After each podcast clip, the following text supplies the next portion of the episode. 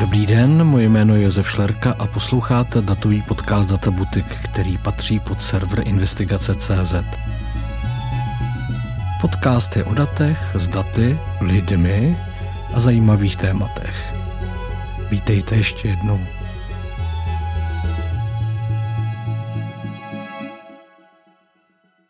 Mým dnešním hostem je opět Honza Kulvajt. Ahoj Honzo. Ahoj. A budeme pokračovat v našem povídání si o umělé inteligenci, zejména o velkých jazykových modelech, pro které se v češtině, tak jako pro eh, instantní kávu vžilo Nescafe, tak se vžilo GPT.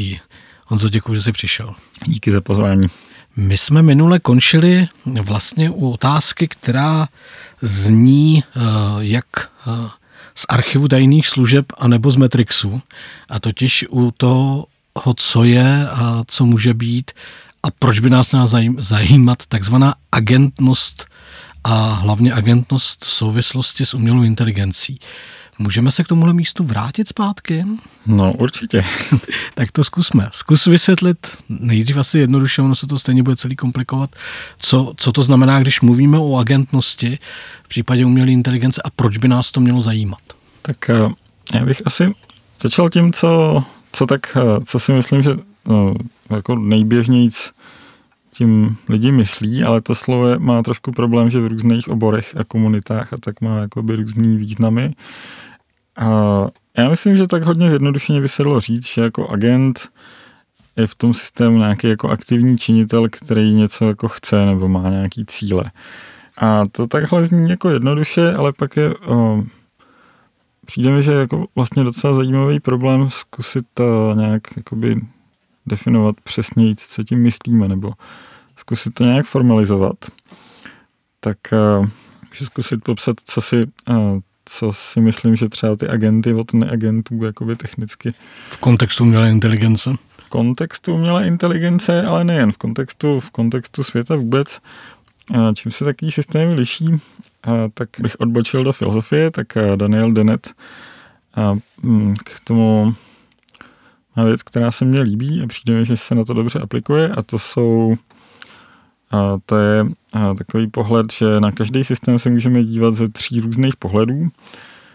A anglicky teda stance, nevím úplně v české literatuře třeba, jak se to překládá, ale jako na všechno se může dívat z nějakého jako fyzického pohledu, jak to je skonstruovaný, tak si můžu na to dívat z nějakého intencionálního pohledu, a jako jestli něco to chce a potom z nějakého jako design pohledu, jestli to bylo navržené za nějakým účelem. Tak eh, když bych to jako zkusil popsat na příkladu kočky, tak já můžu jako kočku popsat na úrovni nějaký jakoby biologický, nebo ten physical stance popis kočky z toho fyzického pohledu by byl, že ta kočka má nějaký, nevím, buňky a nervový systém, teď bychom popisovali, jak to celý funguje. No a když bychom třeba popisovali situaci, kdy ta kočka honí myš, tak ten uh, právě intencionální pohled je vlastně velmi stručný. Tak ten říká, že ta kočka se snaží chytit tu myš. A ten pohled, ten jako design stance, tak ten by tady v případě té kočky by se na to dal dívat, tak jako je třeba taky zajímavý, tak to byl, byl jako pohled, který říká, že ta kočka je prostě řekněme nějaký jako třeba zařízení navržené k, jako k replikaci genů nebo tak. Takže se na to vlastně by to vedlo k takovému evolučnímu pohledu. No a Dennett tak nějak jako um, končí tím, že, že vlastně na každý systém se dá dívat ze všech těch tří pohledů. No a já bych k tomu v případě těch uh, jakoby umělých systémů doda, přidal to, že si můžeme představit tady to nějak jakoby formalizovat z pohledu, který z těch uh, popisů jako je nějakým způsobem kratší nebo užitečnější. A tady tím způsobem bychom jako mohli odlišit jako systémy, které se vyznačují tím, že mají jakoby nějaký cíle, jo? že jsou nějakým způsobem intencionální. No a potom bych řekl, že nebo jak nad tím teďka uvažuji, uvažuji většinou já, je, že uh, se dá jako dívat na to, jestli mi tady ten jako intencionální popis dává nějakou by výraznou výhodu oproti těm jiným popisům. A Takový příklad toho by bylo tak, nevím, když se podíváme jako na kus šutru třeba, tak já se na ní taky můžu jako podívat z toho intencionálního pohledu a potom mě ale přijde, potom by to byl, potom bych jakoby ten kámen popsal, jakože to je takový jako agent, který dělá přesně to, co říká ten, ty zákony fyziky, kterým se jako řídí, takže mě ten intencionální pohled jako nic nepřinese, jenom to vysvětlení bude jako delší. Ale ty jako nějaký agentní systémy se teda vyznačují tím, že jako, jako by se o něco snaží. No. A proč to je pro nás jako dost zajímavý, je, že spousta, jako spousta problémů pravděpodobně spíš hrozí od těch systémů, který se jakoby obzvlášť nějak snaží jako ve světě něco změnit. Já tě možná na chvilku zastavím, protože to už předbíháš. Děkuji za rozvedení, protože my jsme o tom Denetovi vlastně mluvili minule, já si myslím, že to je jako hrozně užitečný tohle připomenout. Nicméně, my jsme, když se podíváme na ty stávající velké jazykové modely, tak oni jako ten base model přece jako ten nic nechce, ne? To je, to není systém, který, je, který by se mohli vůbec popsat jako agentní. Ten vlastně jediný, co dělá, je, že doplňuje řetězec. Tak s nějakým zjednodušením, s tím, jak jsou ty modely trénovaný teďka, tak ano. A dokonce vlastně to, co se jako objevuje, je tvrzení, že nebo jeden ze způsobů, jak to interpretovat, že vlastně ty velké jazykové modely jsou spíš jako takový univerzální jako generátory agentů, kterým můžeme dát pokyn, aby se nějak chovali. To, co často funguje, a to s čím asi jako posluchači zkušenost je, uh, takový to jednej jako uh, zkušený prodavač vysavačů a prodej mi lux. Hmm. A tím s gestem z něj vlastně toho agenta uděláme?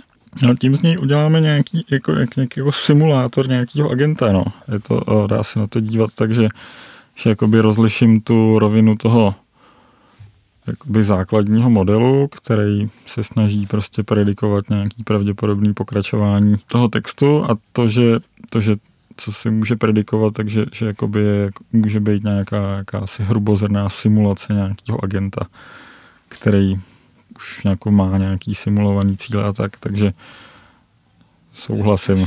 Dobře, a ty říkáš hrubozrná, jak by potom v tomhle světě vypadala ta jemnozrná? No, hrubozrná tady v tom případě říkám, protože často to, často my tomu, my tomu modelu teda řekneme, tak tady mi napiš, co by, co by řekl, já nevím, jako expert v oblasti veterinární medicíny a tak. Ale hrubozrná, protože ten, ten jazykový model se rozhodně jako nesnaží vytvořit nějakou, nebo nedělá nějakou jakoby velmi věrnou detailní simulaci jako všech myšlenek toho, toho člověka nebo něco takového. Jo? Ten, to, to určitě ne, ale uh, prostě hrubozrnou v tom, že je jako hodně, hodně jako zjednodušená, jako jsme hodně zkomprimovali nějaký obrázek na pár bitů, tak ukazuje se, že na spoustu věcí to stačí. No. Jak by to vypadalo, kdyby to mělo být jako jemnozrný vlastně? Můžeme to dneska už začít nějakým způsobem zjemnozrňovat, abych si tak pomohl slovem, který asi v češtině vůbec neexistuje, což je mimochodem zvláštní věc, ty jazykové modely, ať už je to GPT nebo Anthropic, velmi často z ničeho nic přijdou s nějakým jako novým slovem, který vypadá, že by mělo být české, ale ve skutečnosti se moc nepoužívá. Myslím, že zjemnozrňovat by dokázali taky vygenerovat. Ale můžeme to nějak zjemnozrňovat už dneska? Tak jedna z věcí, co, co třeba můžeme asi, tak je, tak je třeba zkusit nějak uh, zařídit, aby ten model měl, um, mohli bychom třeba jako nějak přesněji specifikovat jakoby jakýho člověka nějaký textový výstup, jako by ten model o, vlastně má jako simulovat, jo? že když tomu modelu řeknu, že má simulovat, já nevím, konverzaci prostě nevím, Václava Havla s Karlem IV., tak ten model má o Václavu Havlovi jako spoustu nějakých implicitních reprezentací, třeba způsobu, jakým psal a i nějakých prostě faktických informací a tak, takže může, může při mm, generování toho textu jakoby vycházet z nějakého jako detailnějšího modelu, než když bych to porovnal s tím, že mu řeknu tak prostě nějaký veterinář tady jako co o tom soudí, tak to je tak, tak vlastně se dá představit, že jako ten model vychází z nějakého širšího prostě prostoru těch, těch jako procesů generujících text. Do jaký míry se tady to potom může přiblížit tomu, jak jako lidi skutečně uvažujeme, to je jako dost otevřená otázka, na kterou nevím. Hle, eh, hledáme jenom možnosti. Proč by nás vlastně ta otázka těch agentních modelů, nebo respektive ta otázka té jemnozornosti těch agentů vlastně zajímat? To zní skvěle, když budeme chtít řešit nějaký problém z molekulární biologie, eh, vrazíme tam detailní popis vědce, který ho řeší, tím jako pomůžeme v těch pravděpodobnostních odhadech vlastně pokračovat tak, aby ten text vypadal co nejlíp, tak, aby odpovídal tomu mikromolekulárnímu biologovi a svět je krásný a růžový. No, já nevím, proč se dívá ta otázka zrovna té jemnozrnosti těch, ty jako simulace těch lidí. To... Já se přiznám, že mě zajímá vlastně zejména, protože když člověk experimentuje s různýma formama promptů, my v redakci vlastně máme takového jako me- me- pomocníka mechanického editora, eh, kdy jako nejlepší výsledky se jako vždycky dařily zatím získávat tak, že člověk nejen jako popsal, co jsou ty základy ty redakční práce, ale zároveň vlastně řekl tomu eh, systému, ať simuluje novináře, který udělal to a to a má doma psa a kočku a, a bydlí za... Jo, jako čím vlastně pestřejší byl ten popis toho člověka, tím vlastně ty výsledky, které jako nakonec ten systém dával eh, i v rámci toho feedbacku na ten text, eh, byly lepší a jsou lepší. To mi přijde, že může být způsobený tím, že jako my jsme zvyklí, mně přijde to, tohle jako spekulace, jo, ale přijde mně, že my jsme u lidí zvyklí jakoby na nějaký stupeň jako, jakoby osobitosti textu.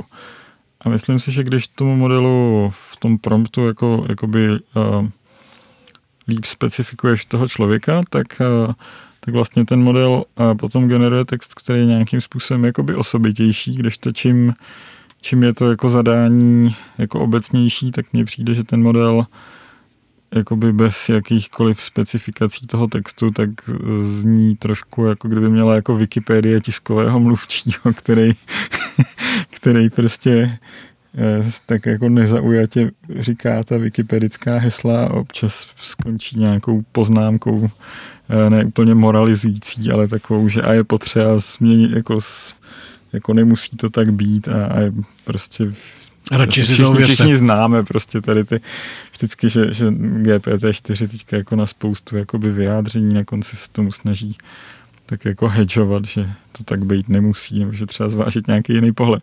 Tak mně přijde, že, že když ten model má jakoby eh, specifikovaný jako líp a podrobněji s nějaký, řekněme, proces, který ten text mohl vygenerovat, tak generuje něco, co je nám bližší. No. A taky nám asi je bližší, když k tomu modelu teda popíšete toho nějakého jako fiktivního novináře, tak to asi, asi ten výsledek je bližší tomu, než uh, vlastně třeba ty čety, tak většinou má nějaký skrytý prompt, který říká, tak ty jsi jako užitečný asistent, tak tak užitečný asistent se jako nesnaží být jako osobitý moc. No. To je pravda. Pojďme se vrátit od jemnozrnosti a hrubozrnosti k, k agentům.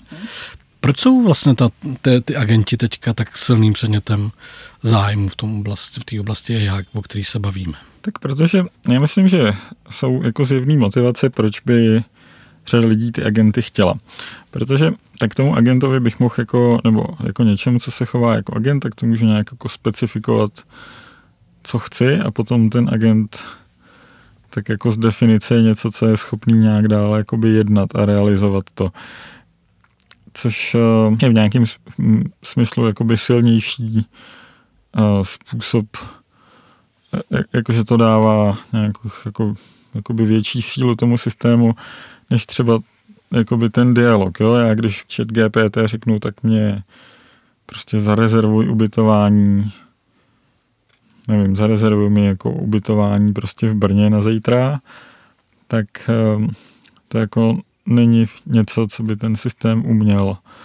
On mě může jako poradit, nebo mě může říct, jak to udělat, nebo, nebo něco podobného, ale tak, jak ten systém vypadá teďka, tak to jako neumí.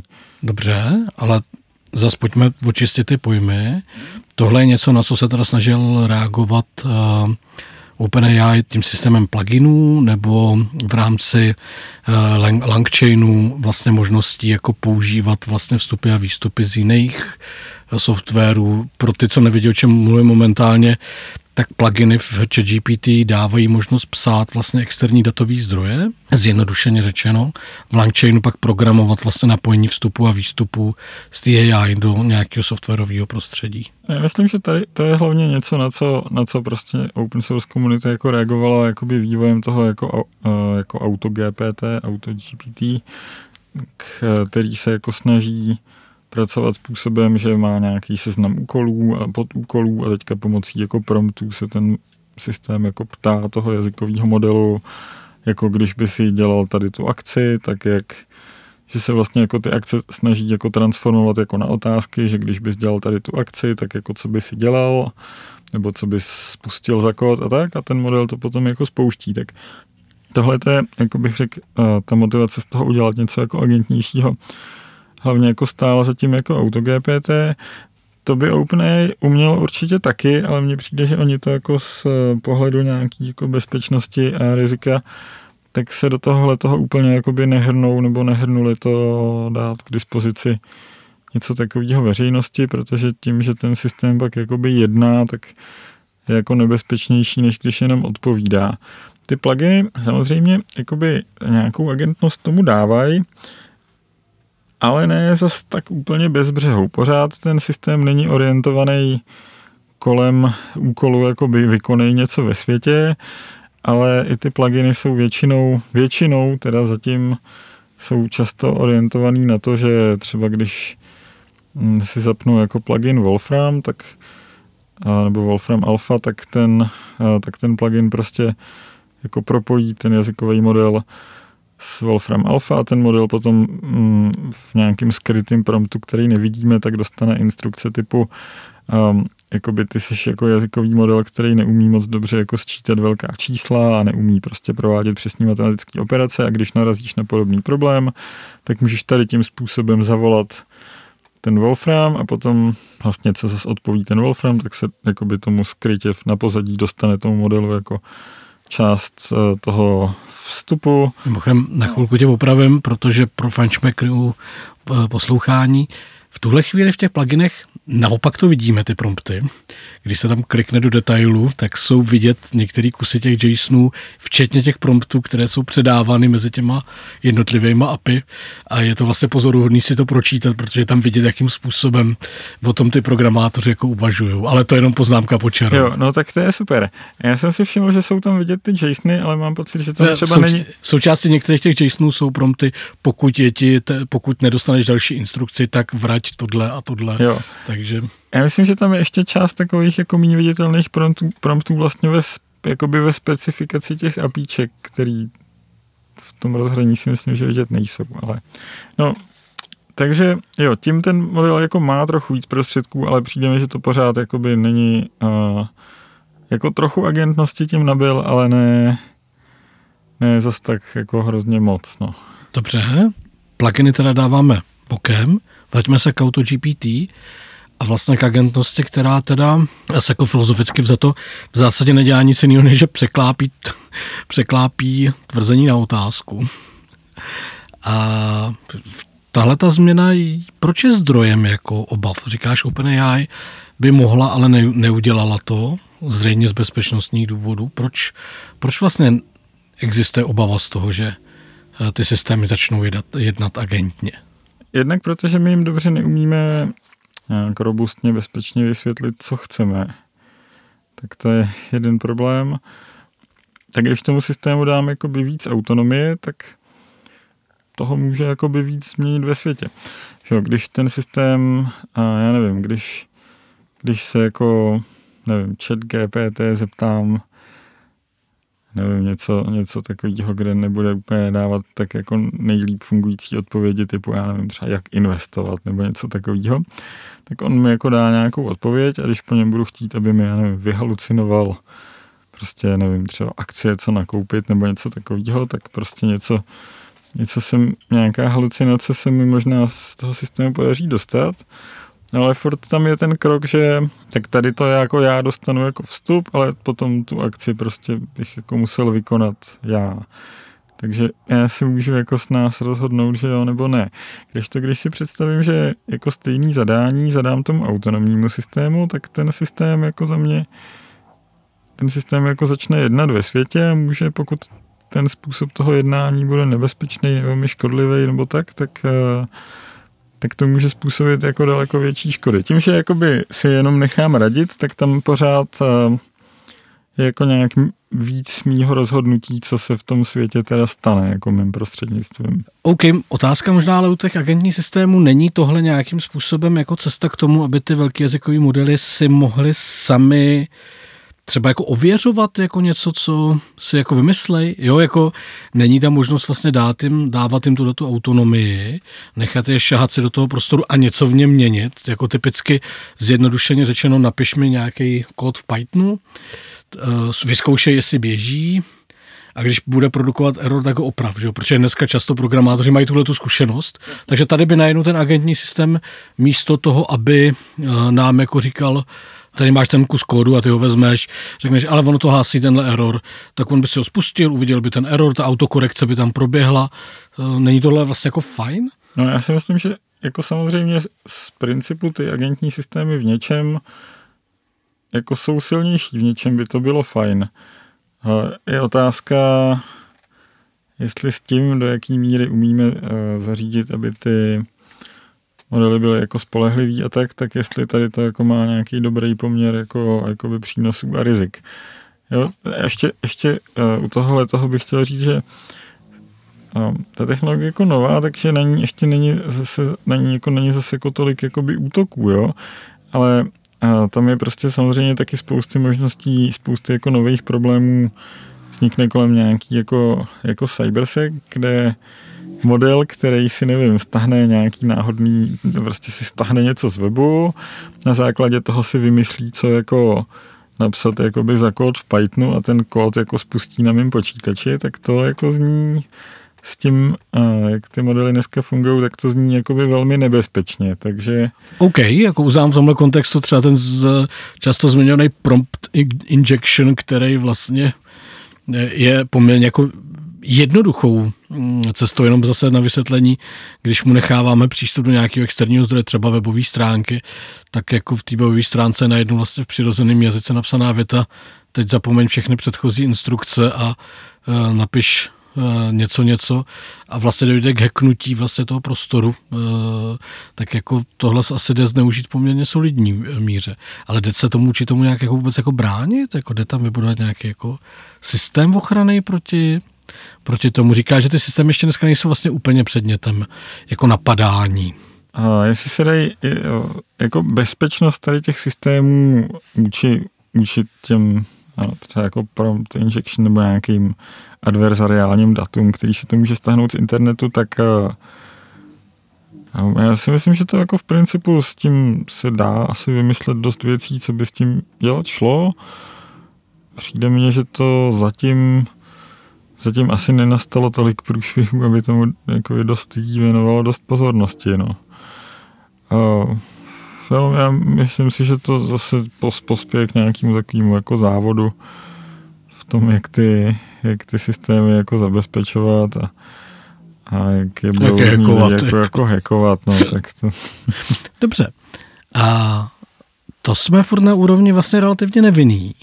Přesto ta otázka těch agentních systémů, to znamená okamžiku, kdy, jak to říct, kdy ty modely produkují něco, co je už něčím, co se může nějak autonomně chovat v tom světě, to znamená může a míněno tak, že může vstupovat prostě do toho virtuálního prostoru, může v něm něco měnit a má nějaký úkol, tak tahle myšlenka bývá jako spojována s tím, že to přináší i jiný typy security problémů, ne? No, já bych možná se vrátil v tom, v těch otázkách jakoby o hodně zpátky, že my jsme vlastně odbočili k těm jakoby agentům, který ten model simuluje. Ale to mně přijde, že to je jako vlastností toho, jak ty modely, jak funguje prostě, nevím, GPT 4, který je prostě natrénovaný na datech do roku 2021. A mně přijde, že je možný, že se že se ty modely jakoby vyvinou k eh, takový jako větší agentnosti eh, jakoby díky tomu, kdyby jsme jako dotrénovávali na, na datech, kdyby jakoby viděli, jako, nebo trénovali spíš, jako na datech, kdyby viděli nějaký jako, jakoby efekt vlastních akcí. Jo, je to, je to jako metafora, ale, ale možná trochu užitečná, tak si můžeme představit, že, to, že ten model, když uh, prostě se učí na těch na tom tásku jako predikují další token, tak uh, že to je jako trochu podobný jako nějaký naše vnímání, kde jako podle aspoň Fristna a predictive processingu aktivní inference, tak náš mozek velkou část toho, co dělá, je, že jako predikuje naše smyslové vstupy. No, takže z tohohle toho pohledu jako ta trénovací fáze je jako něco, kde ten model si jakoby tvoří nebo si učí nějaký generativní model textu. Tak to je jako v něčem podobný nějakému vnímání. No, potom je otázka, jestli ten jako řekněme svět, v kterém ten model žije, což je teda nějaký svět textu na internetu, tak jestli ten model jakoby nějak ovlivňuje, jestli v něm činí nějaký akce.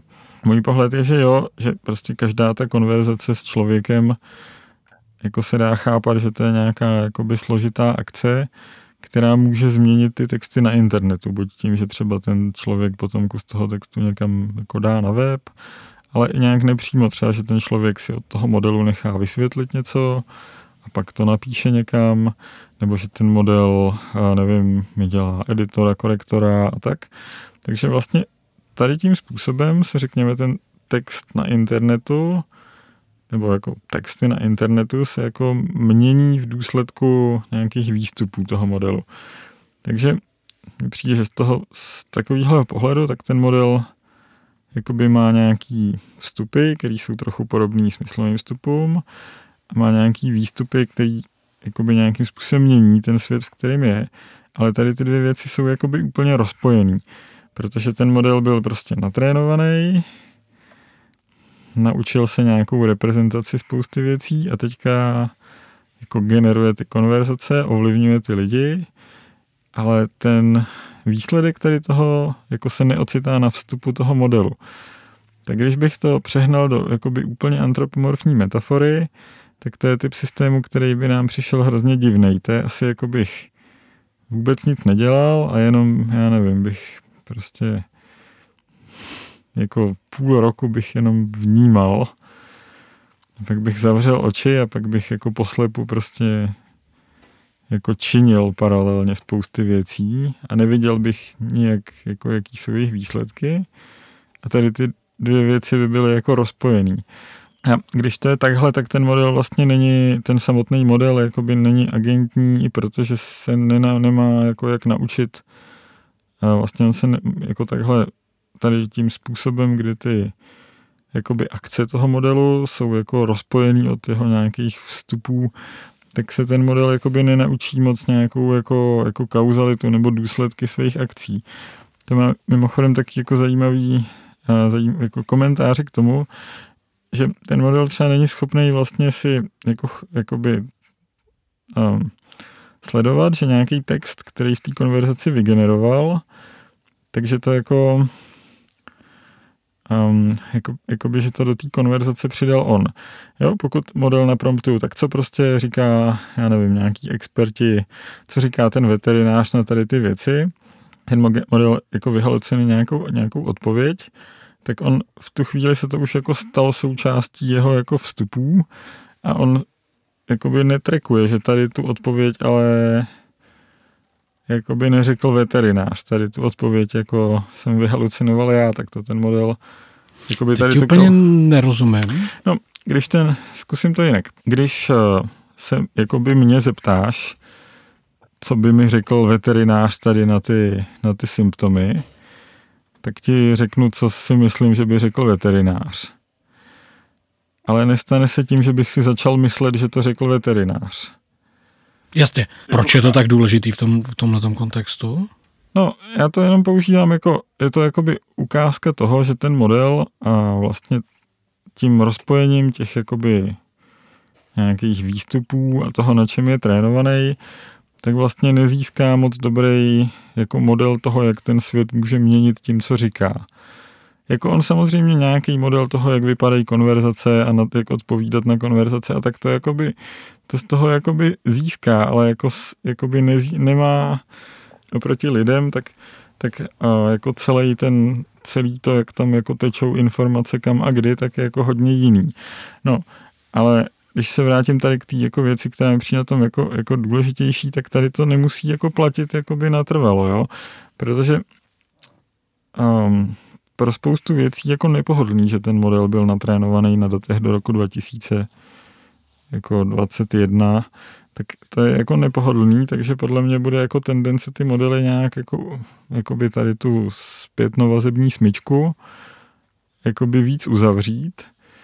No a v tu chvíli se nám může stát, že ty modely se začnou učit i na tom jakoby jednoduchým kritériu, jak jakoby minimalizovat chybu té predikce, tak by se nám ty modely mohly začít učit, že tu jako chybu té predikce můžou jako minimalizovat takže jakoby mění ten svět. A to může být trochu složitější vysvětlit, tak nevím, jestli tady do té odbočky se jako vydat. Ale pojďme to zkusit. Nemluvíme spolu naposledy a můžeme jako si to dovolit. Jako. No, by se to mnohem z nás kreslilo, ale ten model jako je trénovaný způsobem, který řekněme v tom modelu nějak jako posiluje nějaký jeho kusy, které jsou dobrý v predikování toho dalšího slova. Takže když ten model trénuju na tom, na tom, že hlavním městem Česka je prostě něco, tak ta část toho modelu, která vygeneruje slovo Praha, tak je při tom tréninku jako posílená. Ale dá se představit jakoby taková složitější zpětnovazební smyčka, která vede skrz lidi. A ta smyčka by vypadala třeba tak, že um, já nevím, že... Nechceš tím říct, že by bylo pro ten model jednodušší jednat tak, aby udělal z Brna hlavní město České republiky a tím vlastně bez toho, aniž by se musel převážit, tak by jako se stali jako jo, jo, validním. Když to, když, to, když to přeženu do absurdna, tak ano, tak v okamžiku, kdy tomu modelu dáme, eh, dáme nějaké možnosti jakoby působit na ten svět a zase bude, ho budeme trénovat na výsledcích, tak by se třeba mohlo stát, že já nevím, prostě třeba ten model, stejně jako u té Prahy, tak si můžeme třeba představit, že v tom modelu soutěží nějaký dvě odpovědi na otázku, jak vysvětlit nějaký, nevím, chemický pojem nebo nějaký politický názor. To je taky, jako to bude um, Obzvlášť kontroverzní. Obzvlášť kontroverzní. No a tak teď se dá představit, že teď se dá představit, uh, dobře, asi možná, zůstaňme u toho chemického pojmu. Teď se dá představit, že prostě spousta jako studentů se bude jako ptát toho modelu, co to znamená, nebo to bude někde používat v domácích úkolech, nebo něco takového. No a teďka vlastně ty, ty dvě vysvětlení v tom modelu, pokud zase se ocitnou v těch trénovacích datech, tak vlastně a, jakoby začnou soutěžit i o to, že když nějaký bude jako třeba chytlavější, nebo ho lidi budou jakoby víc používat, tak se ocitne jakoby víckrát v těch trénovacích datech a tím pádem bude jako posílený v další generaci toho modelu. Jo?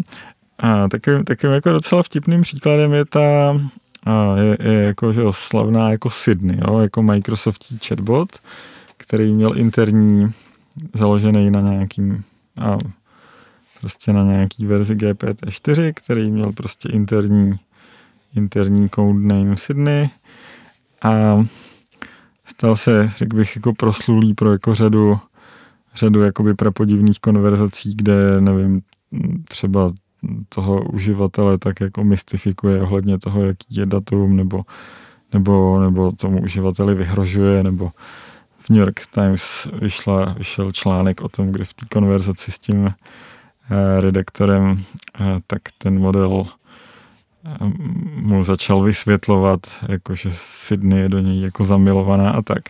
No. no mimochodem jako vlastně relativně hodně mých kamarádů mi psalo, alebo psali na Facebooku, že jim Sydney, když se tam pokusili dát nějaký velký objem dat, tak jim nenapsala, že to je příliš velký objem dat, který jako neumí zpracovat, ale napadla jim, napsala jim, že jako to je příliš velký objem dat a že tady má e-mailovou adresu, kam jí mají poslat ten dokument a ona, že ho jako zpracuje. A oni ho jako poslali. Jo, a pak jako byli krásný. překvapený, že jim jako furt neodpovídá, tak psali na tu e-mailovou adresu.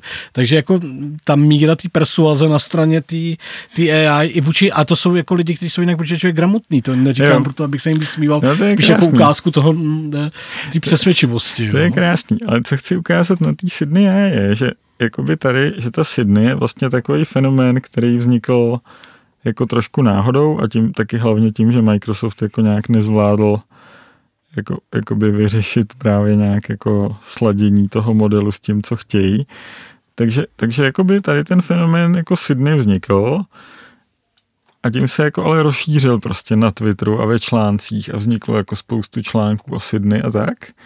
Takže, takže prostě nějaký, když si představíš nějaký kusy toho modelu, který jako by vyprodukovali tu Sydney, tak ty jsou teďka jakoby velmi dobře reprezentovaný v trénovacích datech.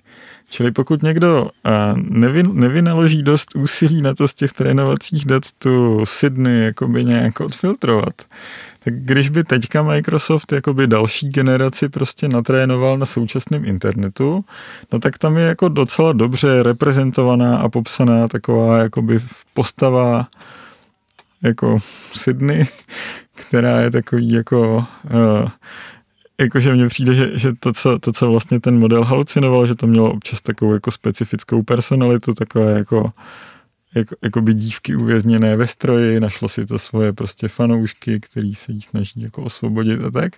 No a celý tady ten, celý tady ten jako kulturní fenomén je teďka dobře reprezentovaný v těch trénovacích datech, čili když někdo natrénuje jako další model, tak jako prostě je literární postava jako Sherlocka Holmesa, tak už jako je tady ta postava, postava Sydney, Sydney, která tím pádem vlastně co na tom chci ukázat je, že se jako tím může uzavřít nějaká zpětnovazební smyčka, která jakoby posílí, řekněme, když by to byl úplně stejný model a jenom by Uh, jenom, jenom by ta smyčka byla rychlá, tak by tady to jako mohlo posílit ty výpočty, který jako, nebo ty kusy toho modelu, který jako by vyprodukovali ty predikce té Sydney, tak by se jako reinforcovali tím, že prostě to je virální, je to na Twitteru a je to prostě se to mnohem častěji začne objevovat v trénovacích datech. No.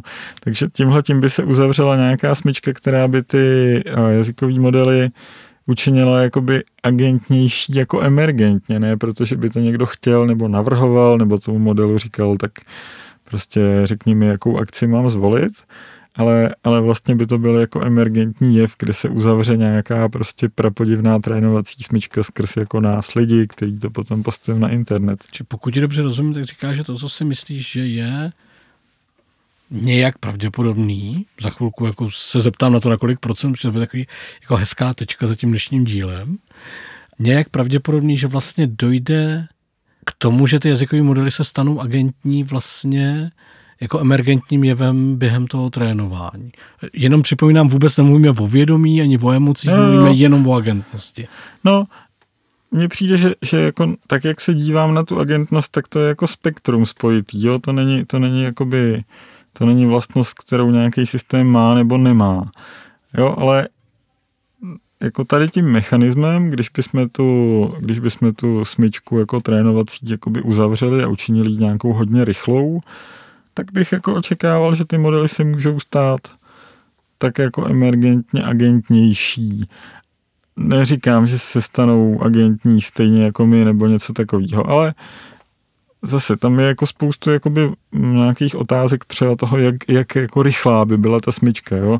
že pokud prostě, nevím, ten další model někdo bude trénovat za rok, tak, eh, tak vlastně potom ta zpětnovazební smyčka jako hrozně pomalá, ale jako spousta způsobů, jak by mohla být rychlejší nebo informačně jako hodnotnější a tak, takže mm, já se tím spíš snažím poukázat na nějaký mechanismus, který může vést k trendu, spíš než jako říct, že až někdo natrénuje, nevím, GPT 4,5, takže to prostě bude jako agent, to ne.